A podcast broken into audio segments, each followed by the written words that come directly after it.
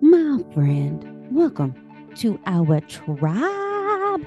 Hashtag Badass Humans Unite. It is your friend, Megan Miller, founder of the Intentional Living Method, TEDx and global speaker, international best-selling author, creator and host of this tribe right here, Attention to Intention podcast. And behind all that, behind all those accolades, what I want you to know is I am someone who has struggled my entire life with where I fit into the world, someone that has struggled with the self talk, someone that hid behind the mask, someone that was so hungry for the validation from the outside world that I became addicted to it. And I did not know how to get out of it. And I am sharing with you these small, intentional micro moments, these micro steps, these micro decisions that took me from existing to living. And you can too. My friend, welcome to Attention to Intention.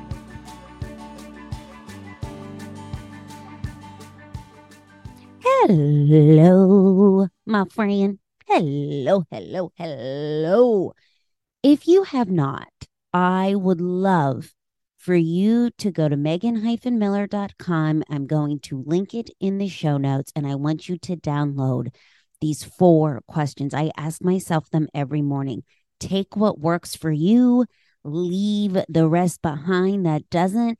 Here's what I want you to know the quality of your life, quality of your life is a direct correlation to the quality of questions that you ask yourself. And when you pause, when you hit this intention, when you ask yourself, how do I want to show up today with the power of these four questions? Whew, it is a powerful thing. And my friend, these questions are exactly how I got out of the debt, how I removed myself from the binge drinking to numb, how I found the love of my life, how I started this business. I am not special. I am not special. You can have, you can have that thing that feels like such a damn pipe dream, that thing that you're not even really being honest with yourself that you want, you can have it. And it starts with the power of these four questions. Now is a beautiful time in this moment of pause and reflection to take the moment of momentum. You know, the treadmill has paused a little bit in the corporate world. Take that moment and start showing up for you go to megan-miller.com. It'll pop right up on the power on the bottom of the screen. Four questions, download them, take what feels right. I've had you beautiful humans tell me that you put it on a post-it note on your bathroom window. I've had you beautiful humans tell me that you put it on your monitor, the bottom of your screen. I've had you beautiful humans tell me that you um, put it on your nightstand table. So when you get up in the morning, it's the first thing that you see whatever feels right to you. I print it out. I have a little journal, and that is where I go first thing in the morning. I do that before I go to the phone for all the things. So, whatever feels right, you can do it in the car. You can lock yourself in the bathroom. If you have kids running around, doesn't matter where you do it, it matters the action. So, I got to tell you, I woke up this morning in a bit of a panic, a bit of a panic. I went to get my phone and it was like a black screen. And as the anxiety came over me, thinking to myself, my husband's traveling right now, and I'm like, he's going to think I'm dead. How am I going to get a hold of anyone? Right? You automatically go worst case scenario. Afterwards, I thought to myself, man, this is kind of freeing. I have been so much more productive this morning. I've been so much more peaceful because I'm not tied to the damn thing. There is a lesson here. And I feel as if that the lesson is that I need to be more intentional on the screen time. I thought I was, but after this morning, I was like, ooh, this is good. I love me this freedom. And I want you to join me. I think one of the things you and I are going to work on this year, let me know. Send me a DM on Instagram or LinkedIn or email me, Megan at megan-miller.com. It's all in the show notes. Do you want to do some sort of like phone challenges or something? I I don't know. My head is brewing because this freedom I felt this morning, I thought, whoo, there is a lesson here. The shout out today goes to the holidays. You know, I got to tell you, After five hours yesterday of putting this shit up, glitter all over the place, sweating, I even kicked the box. I did curse. Poor Stella, our fur rescue, got like the aftermath of me yesterday. But afterwards, after all that was said and done, I looked around and I was like, oh my God, I love the comfy coziness. Anyone else with me on it? Like you think that the ho- the, the, the holiday decorating is going to take a hot minute. And then you're like, shit, five hours later. And it's just the two of us. We don't have kids in the house. So any of you mamas that are decorating for the kids and doing the whole thing, God bless. Yeah. But there's something when you're done sitting there enjoying it, it's like cozy and comfy. And it brings back so many memories. And yesterday, after I showered the glitter off me, after I had a moment to uh, appreciate what Stella and I did yesterday with the decorating, I sat there and I thought to myself, God, I love the holidays. I love the holidays. There's something in the air. There is something in the air. We're kinder to each other. We make a moment of pause to actually ask the colleague, Hey, how was your Thanksgiving? If you're in the US, what'd you do? You know, I, we just are human with each other. And I think what a gift that is. Let's relish in that. So, my friend, whatever your table looked like, if you are one of my US family members, tribe members, whatever your table looked like, may you have felt the love around it. What a gift that is. And this is what I want to talk to you about in in our kitchen table conversation with you and I this week is this micro step. This micro step that is going to help you lift the holiday guilt and anxiety. Because, my friends, I didn't even realize how much shit I was carrying around with that until this Thanksgiving. Until this Thanksgiving, when Michael and I decided he has a large conference he needed to fly out to very early on Saturday morning. And we looked at each other and we both decided, you know what? Why the hell are we going to rat race around this year spend the majority of the time in the car when for us this season, this year, it just feels right to keep it simple and have it just be he and I and go out to a restaurant and just enjoy the day together in a way that feels right to us. And I have to tell you, I felt lighter. It was perfect. I felt more present. And I want to gift you the same gift that this decision this year gave myself because I did not realize how much anxiety and overwhelm and guilt I was carrying on my shoulders that no one was telling me that I had to do, but I felt that I needed to be present at all the things. I felt that I needed to really show up and show those in my life how grateful I am and go above and beyond. And there is something so freaking freeing when you ask yourself what feels right to me or what feels right to my family and you make a decision based on that. That's exactly what we did this year and it was perfect. We got on plate. Uh, we walked our fur baby we I read a book. We had a beautiful meal together. We walked on the beach. We came back and snuggled on the couch and watched one of our favorite shows. Is anyone watching Morning Show on Apple? Oh my God.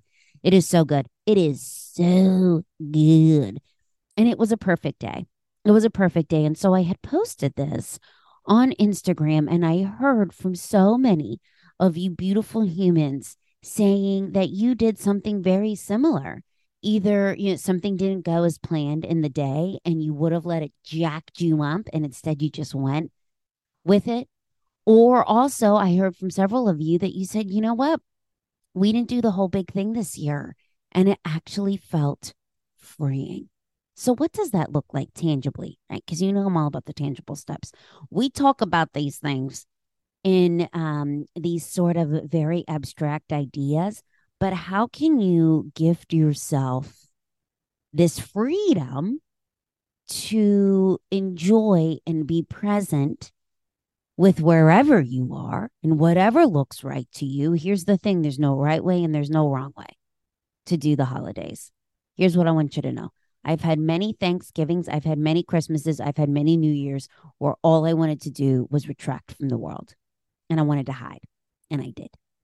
I've had many holidays where I was ambushed with the family questions or felt like I was because I wasn't in a good mental space. They were all coming from a, a good place. I think the majority of our family is and are. It's how are you interpreting it?